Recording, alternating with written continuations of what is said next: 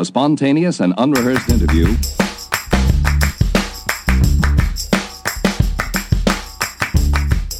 Hello, and welcome to the 112th episode of Curiosityness.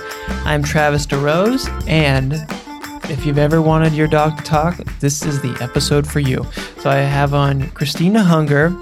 She's the author, author of a book called How Stella Learned to Talk, the groundbreaking story of the world's first talking dog. Stella is her dog.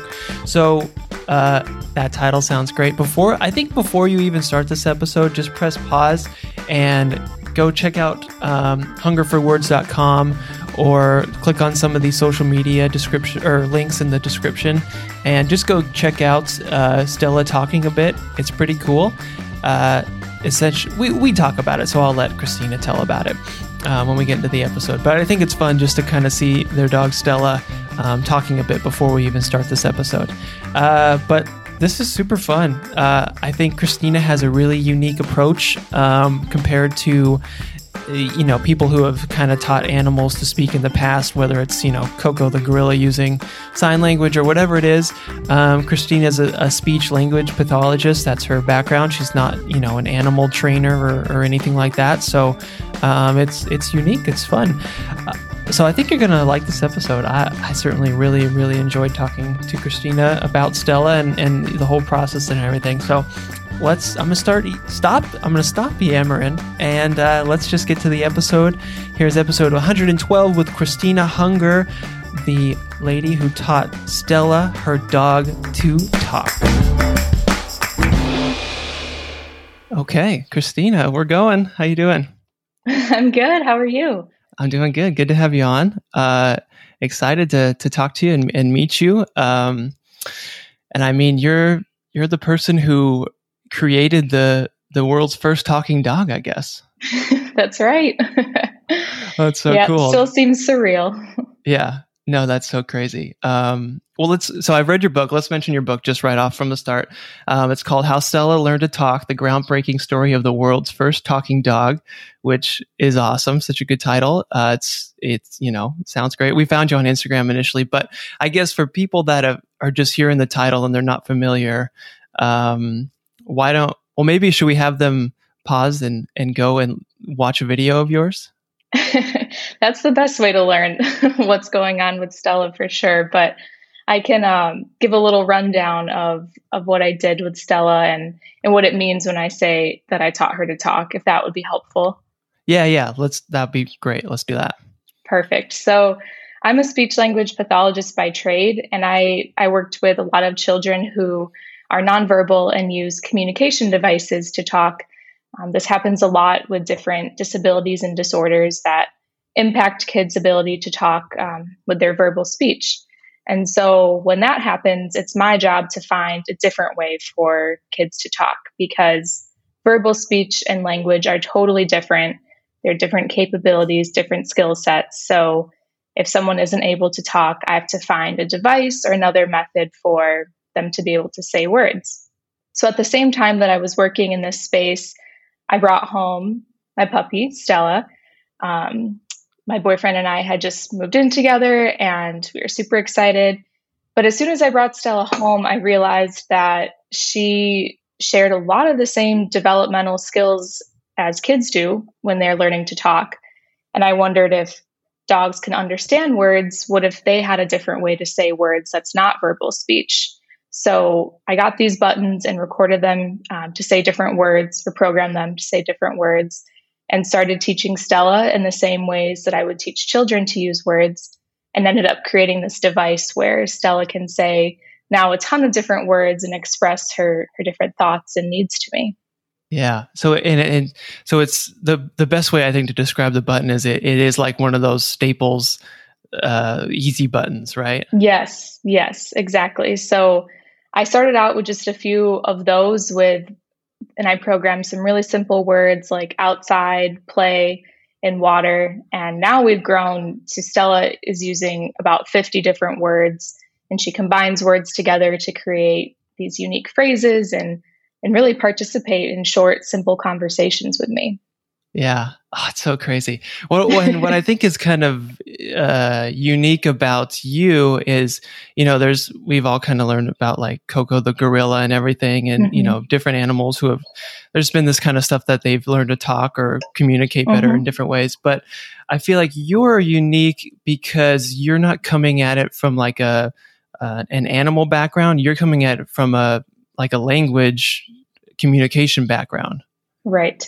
Absolutely. I've always felt that, and by always, I mean the past like three years, but I've really felt that that background allowed me to realize this ability in dogs because I think if I came from a dog background, there's a lot of, I don't know, it's not, you know, a common knowledge that dogs have this capability to learn to say words because you have to look at it through the right lens. And so I saw kind of this combination of all of these milestones that happen with kids and all of the ways that toddlers express language that aren't words and then dogs are doing the same thing and just merge these two fields together. So i feel like that experience in my my language background was really you know the foundation of all of this. Yeah. Yeah it's so cool. You had like the the perfect credentials and then to to kind of see those developmental uh similarities, I guess, and then piece it together. And, and you were literally just like, well, let's try it. Let's give Stella some buttons and she see if she can start to do it. And, you know, how, I guess, how long was it until she, um, from when you kind of had that idea and maybe threw the buttons on the ground, did she actually start to use them? It took about a month. So I brought her home when she was eight weeks old. She was super young.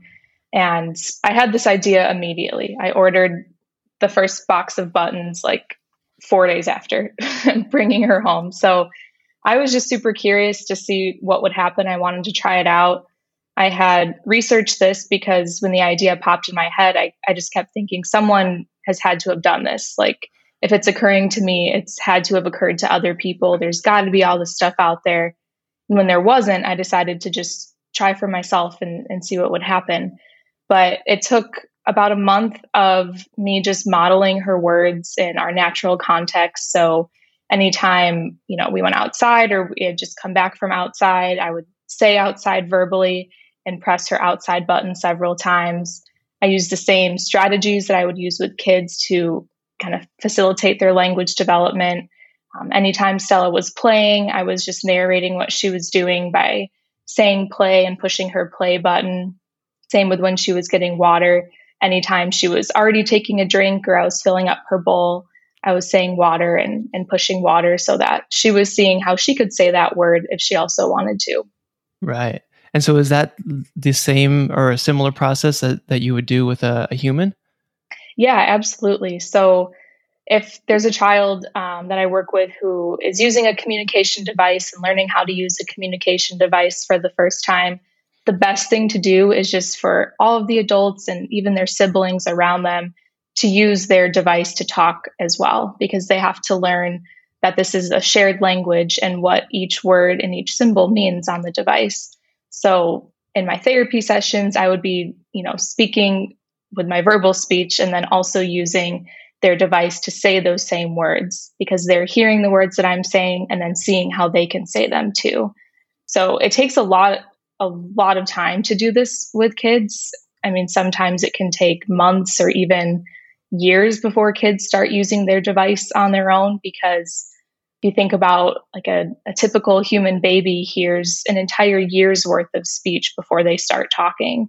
So you have to have time to really hear the words that are being said in your environment around you and develop the, the receptive language skills before um, kids are able to use the words on their own.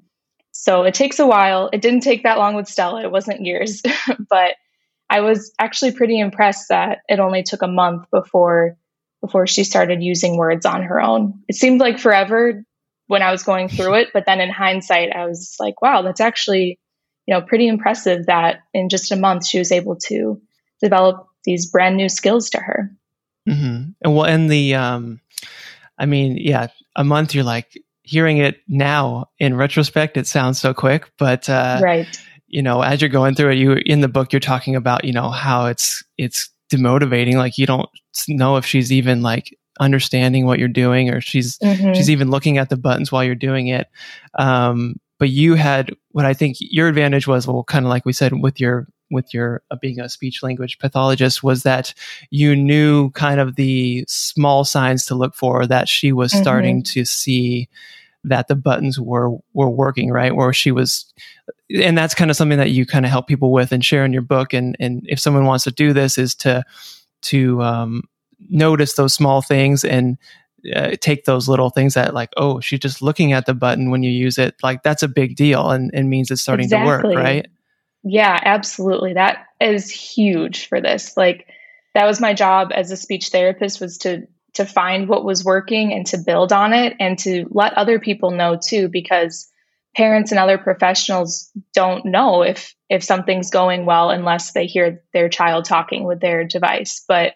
there's a lot of stuff that happens before that that shows us if we're moving in the right direction. So yeah that was a perfect example. Like about a week before stella started using uh, words for the first time she just started looking down at the button and that doesn't sound exciting but I was so freaking excited to see her just look at the button and look up at me because for two weeks she hadn't done that at all. It was just me pushing the buttons and it didn't seem like she even knew what I was doing or was watching me at all. But then she started looking down at the button and looking up at me. She started just walking past the buttons, like back and forth. She started barking at them. She started just like pawing and she was so far off. She was like a half a foot away from the button, but she was like trying to press it. So I saw all those, yeah, little signs and I knew that we were heading in the right direction and got really excited when I saw that happen. Mm-hmm. And then, and then you talked about how you would use, like, kind of when you're modeling these words, you would say like outside and then press the outside button. So, so the idea with that is showing that, um, I guess saying that you could you would say the word outside and then Stella could hear that and, and understand it, but then show that her way of saying outside to you is by pressing that button, right? Exactly. So it's just showing, you know, I'm saying the word, she's hearing it, and I'm saying it at the right time, like when we're going outside, not just randomly throughout the day. And then I'm also pressing her outside button, which says outside when you press it, so that she's hearing this is the same word and this is how you know, and seeing that she can say it in that way too if she wants. So it's very naturalistic. Um, you know, I didn't use treats at all to reinforce her pushing a button. I didn't give her a command to like say a word. I just truly gave her the opportunity to use words if that was something that she wanted to do. And that's what I think is most surprising to people about this. It it wasn't this like stimulus response, do this, and Stella you know says a word it was it was very naturalistic mm-hmm. yeah i think that's that was something that i was kind of shocked i would i would think that um you know me not understanding how language works and everything and having you know been through a bit of training with my dog i would i was surprised that you never like literally took her paw and pressed it down for her I was mm-hmm. like, how is she ever going to know that she could even push it? But you, you didn't do that at all because you, it would be like putting words in her mouth, right? Exactly. Because if you think about it, you can't physically pull words out of someone's mouth who's talking with verbal speech. And so that's not how we would teach a child to talk because you, obviously you can't force someone to say something.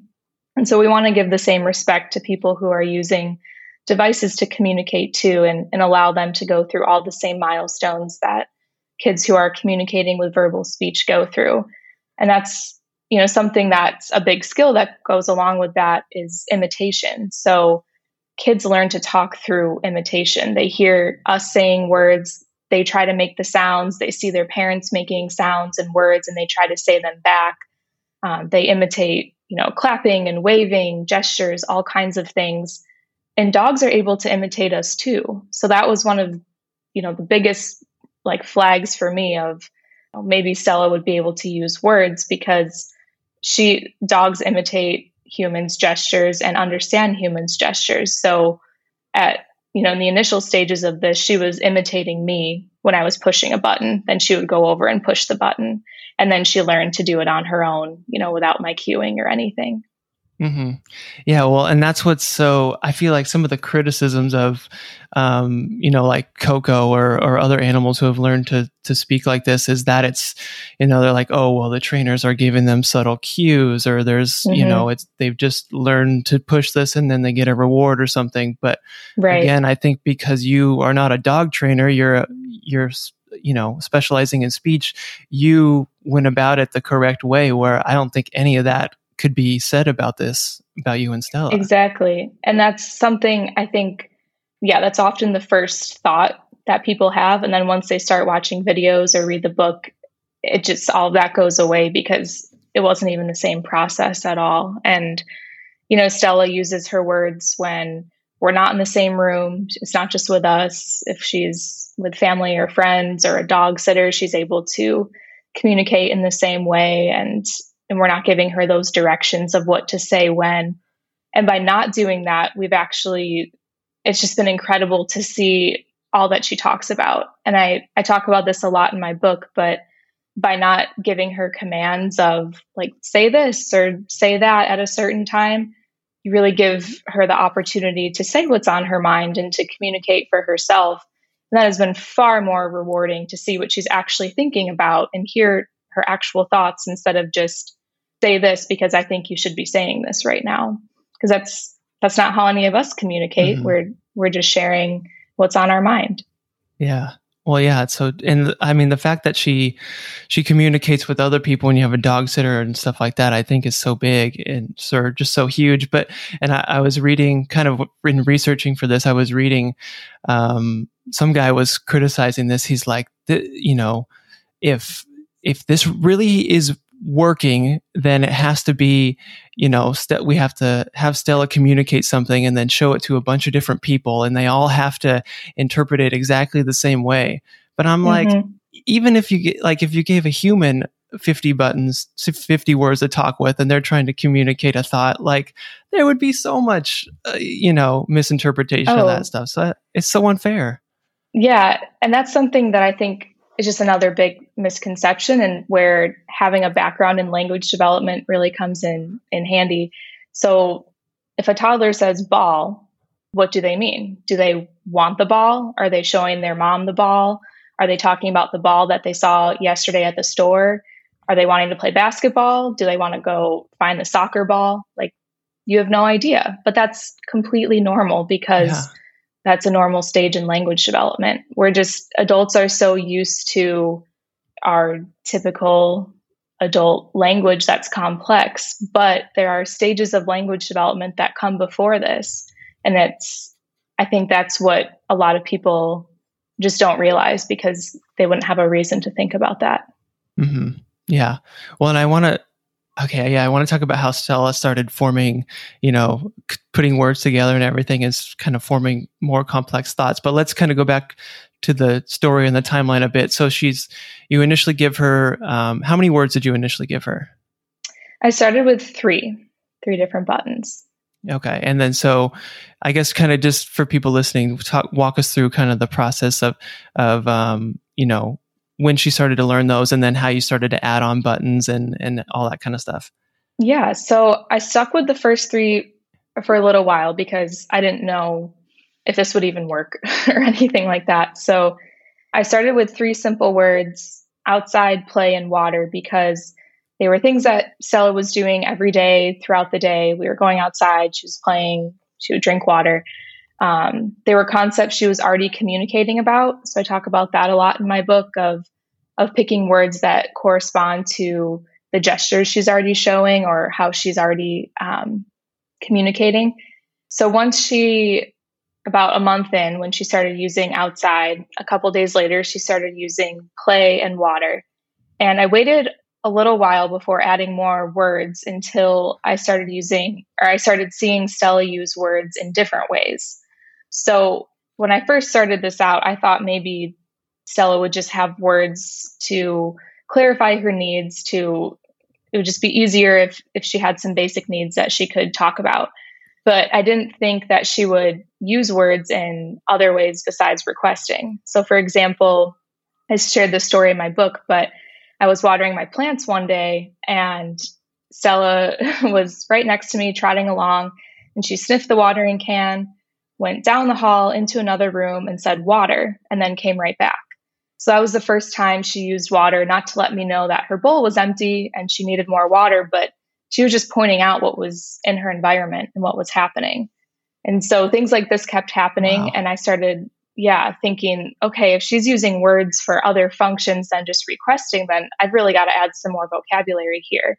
So a few months later, I added words like walk, that was a big word for her, um, bye, come, help, no, and love you. I think that was the whole next batch. Oh, and eats. I added eat at that point. And so I kept modeling um, those words throughout the day. She she picked um I think within like a few weeks she started using all of those words on her own. And at this point I kept all of the buttons like spread around our house. So outside was by the door, play was by her toys. I had a line of buttons just kind of against the wall in our living room. But then when she had about 11 different words, um, one night we were, we had just come back from the beach and she hadn't eaten dinner yet. And Stella walked over and said, eat, and then walked into the other room and said, no. And that was the first time she put two words together to let me know that she hadn't eaten dinner yet. So from then is when I really saw like there's a lot of potential here. You know, she's starting to combine words now, she's making phrases with unique messages. And so that led me to um, put her words together on a board. And then I just continuously added more vocabulary as she learned different words and concepts. And we're now on like our third board. We had to keep growing in size because we just kept adding more and more words. So in total, it's been, it was yeah. about three years of doing this, but it was, you know, this gradual process of adding words along the way. Mm-hmm.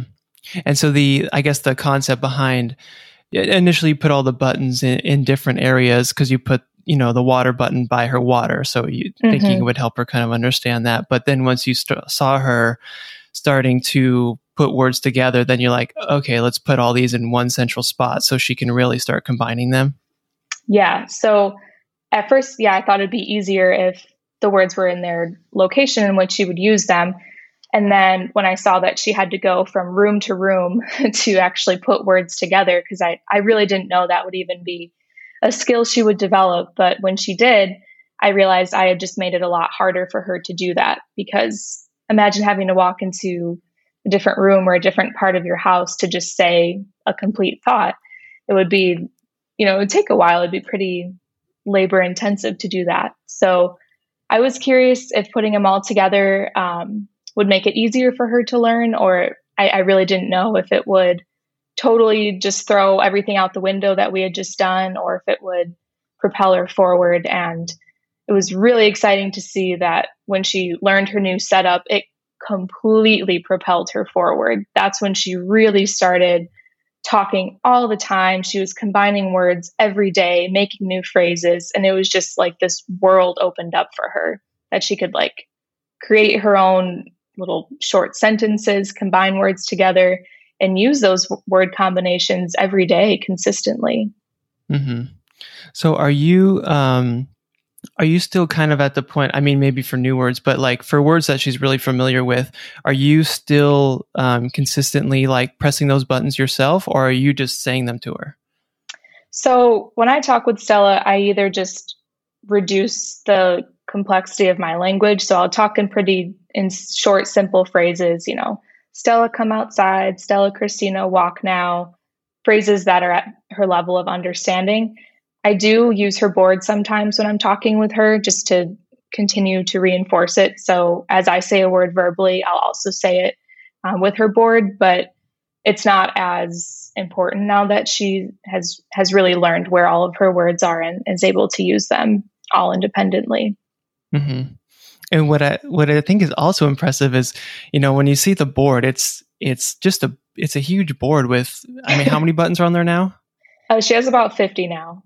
50, 50 buttons. So buttons. like yeah. and I'm I'm thinking like, man, me even as like a hopefully a fully developed human. Well, I don't know, I guess, but mm-hmm. uh, hopefully, like I'm like it would be so hard for me to memorize 50 buttons. Like I can barely mm-hmm. remember, you know, the keys on a keyboard. But mm-hmm. that's really what Stella has been able to do, right?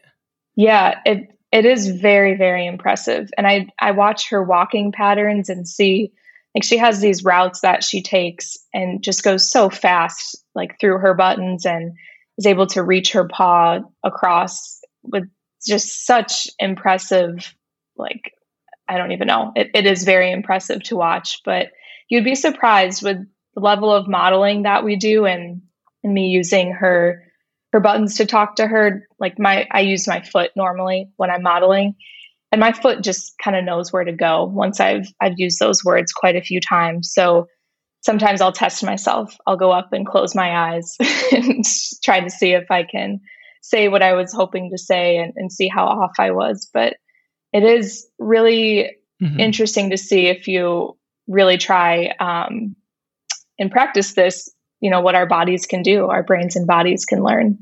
Mm-hmm.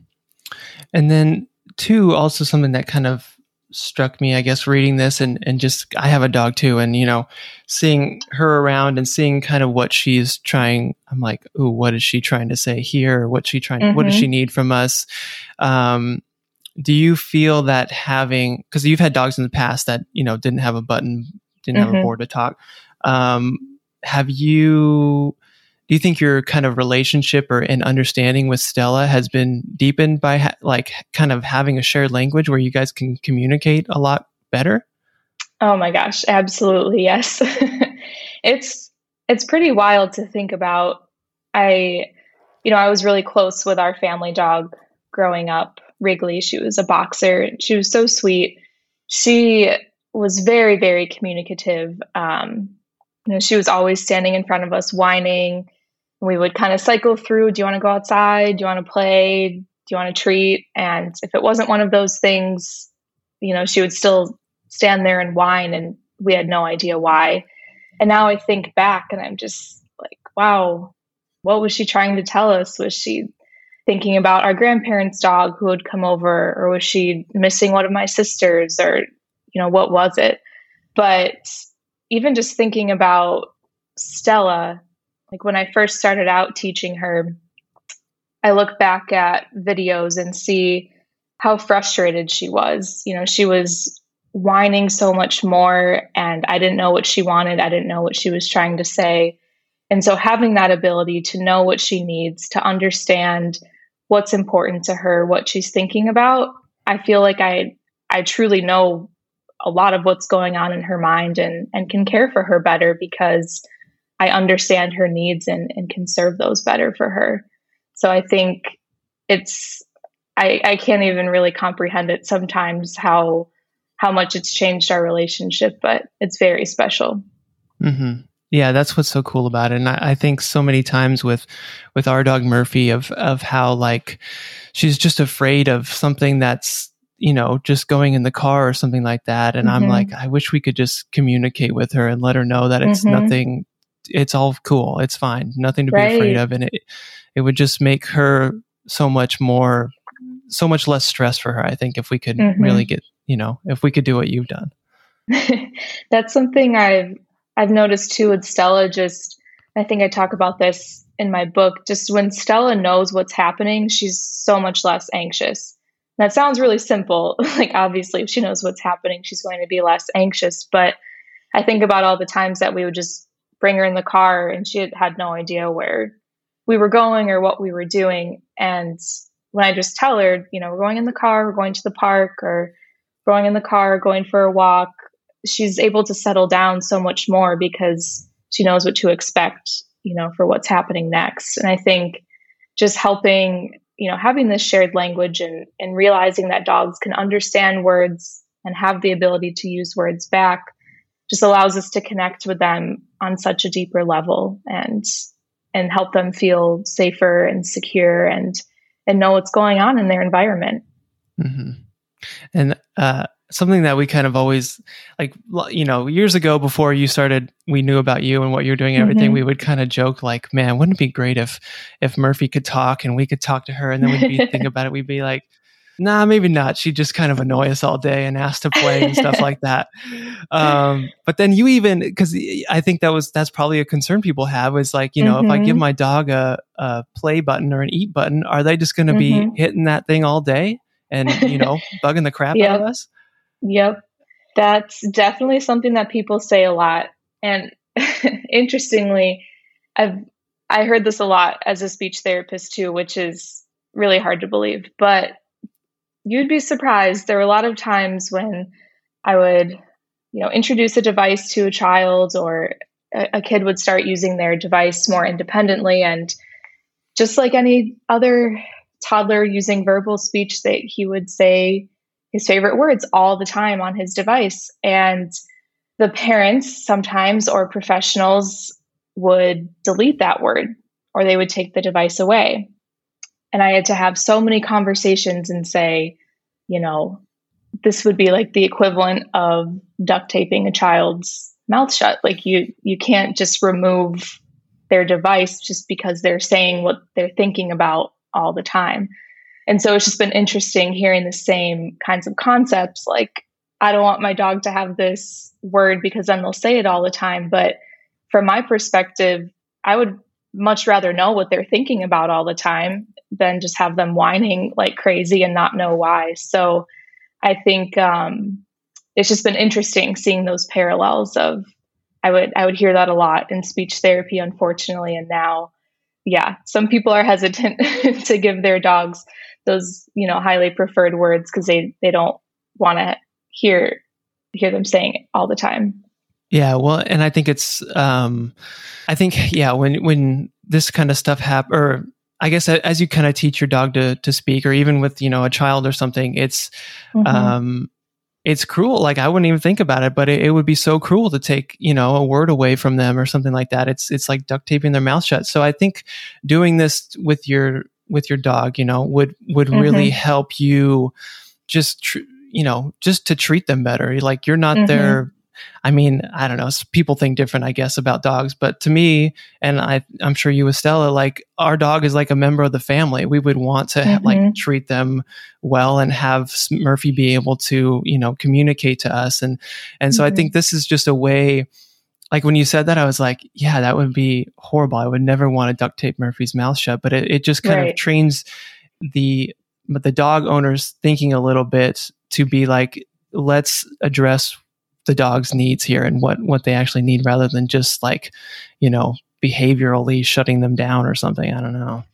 Exactly. It's so common and so easy to just treat the behavior rather than what's lying underneath it. So really thinking about why something's happening or what they're trying to communicate and reaching that level instead of just you know the surface level behavior that you're seeing and i think something too which this is fair. Like people just don't realize it because this is so new but you don't have to say yes every time to your dog requesting something. So i mean stella has learned some boundaries just by you know these real life situations where if she's asking for something over and over and and we're not able to go like i'll have to say no or later or we're all done. And eventually she understands that and then she stops asking for it and we'll we'll go do something else so i think people you know just assume that you have to say yes all the time to keep reinforcing it but you can still reinforce the meaning of a word by using it in another context so i can say no park now park later and then go to the park later and that's okay. So I think, you know, just reminding people that just because they're asking for something all the time, you're not, you know, like indebted to them to, to say yes every single time. Just mm-hmm. like you would teach a child some boundaries too. And that's that's perfectly okay. Yeah, yeah, that's that's a really good point. This dog, just because your dog learns to talk, it's not going to take over your life or, or become your master, I guess. Exactly. It's like you know, when a toddler has a cookie for the first time, they'll probably keep asking for cookies because it tasted really good. But you wouldn't necessarily give them a cookie every time. You would explain, we have cookies after dinner or whenever it's appropriate, and then just teach them. So I think dogs can learn a lot more than people realize. And, and we just have to give them the opportunity and the right, you know, strategies and right skills to teach with. Mm-hmm.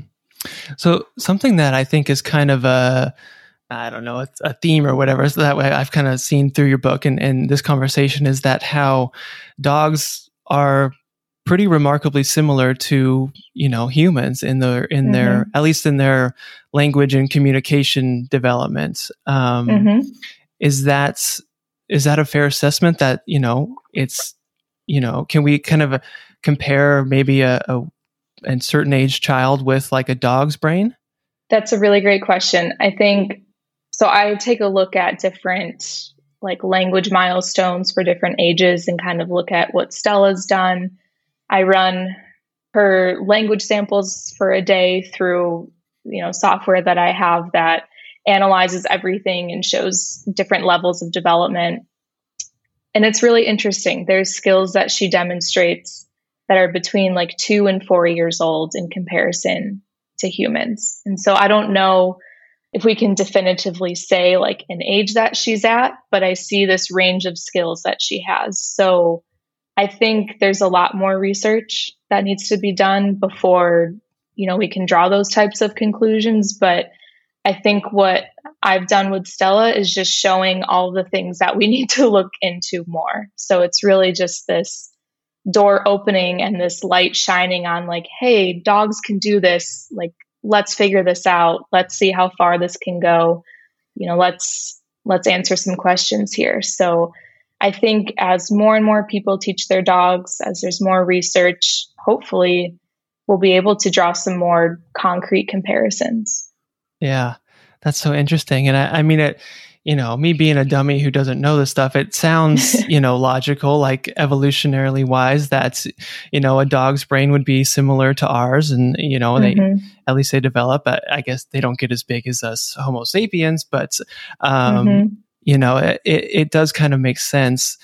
Um, they just kind of, I guess they obviously lack the ability to, you know, form words and, and speak them like they don't have the, whatever the mouth right. different anatomy we have yeah yep. anatomy thank you yeah yep okay. yeah it's it's really and that's something that piqued my interest so early on in my pursuit with stella too was you know there's all this research from recent years about dogs being able to understand words and how many words dogs can understand dogs understanding humans gestures and social cues and just other parts of language that people don't even think about so my thinking was, you know, if dogs are understanding all of this, they should have a way to use those skills too and to to say it. So that's where I think, you know, with humans, um, we have receptive language, which is our understanding, and then our expressive language, which is our output.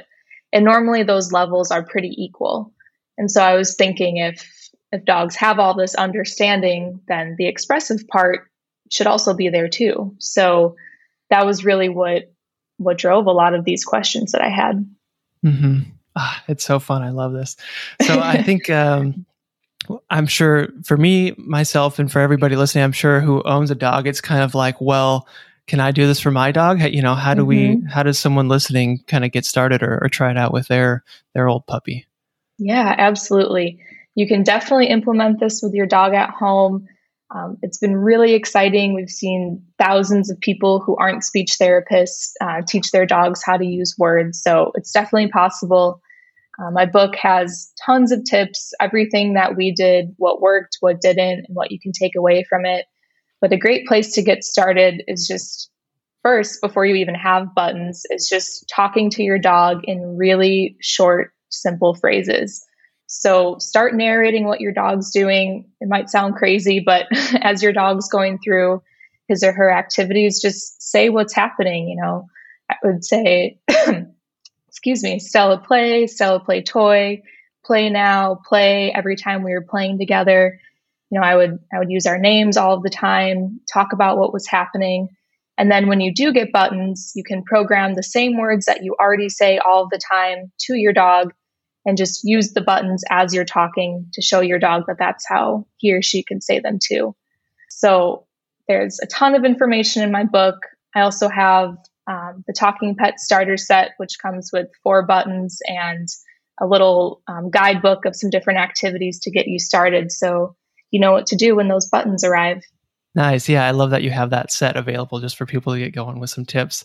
And yeah, I mean, we can already see with with Murphy, it's I mean, I guess almost inadvertently she just knows certain words like all dogs do mm-hmm. you know mm-hmm. like she knows right. treat and outside and you know we trained her to know go pee and that kind of stuff so i mean that's mm-hmm. just makes sense that those were those are the words that you would start with that we use to her so she should be able to use back to us yeah exactly you got it yeah it's just so fun I'm, I'm so glad that you know you've you've done this and you know kind of your story's great of how you sort of naturally stumbled upon it or, or just tried it out and you had the right background mm-hmm. to really see it through um, which is very cool. So and then let's uh, did you say where to get those buttons at? Oh good question. Um, they're on amazon. It's the talking pet starter set walmart.com or my website hungerforwords.com so you can google talking pet starter set and those will all pop up but wherever you prefer to purchase. Cool. Yeah, you're at Walmart. That's awesome. And the talking pet starter set just rolls right off the tongue. That's nice. That's right. um, should we send send people to your um, any social media because you got some good social stuff? Yeah, yeah. You can watch videos of Stella talking, get tips for teaching your own dog, and and hear these communication stories. Um, my handle is at hunger h u n g e r number four words on Instagram. YouTube and Facebook, and then my website, Hunger, H U N G E R F O R, words, um, has a bunch of the same information and, and where you can buy my book as well, the buttons, and just learn more about our story. Cool. Yeah, and we should all have links for for people listening to click on that stuff and, and go check it out easy. And we should say if if people listening haven't figured it out, your name is Christina Hunger, last name Hunger, Hunger for words. It's it worked great. It was meant to be. That's right. well, thank um, you so cool. much. This has been so fun. Yeah, yeah. Thank you, Christina. I, I, appreciate you coming on and and you know teaching Stella to talk and and sharing us how we could do the same thing. So thank you. Of course. And let me know how it goes. If any of you start teaching your dogs, send me a message, send me an email. I love to hear updates about what all these other dogs are learning.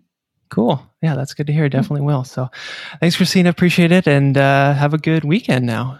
Yeah, thanks. You too.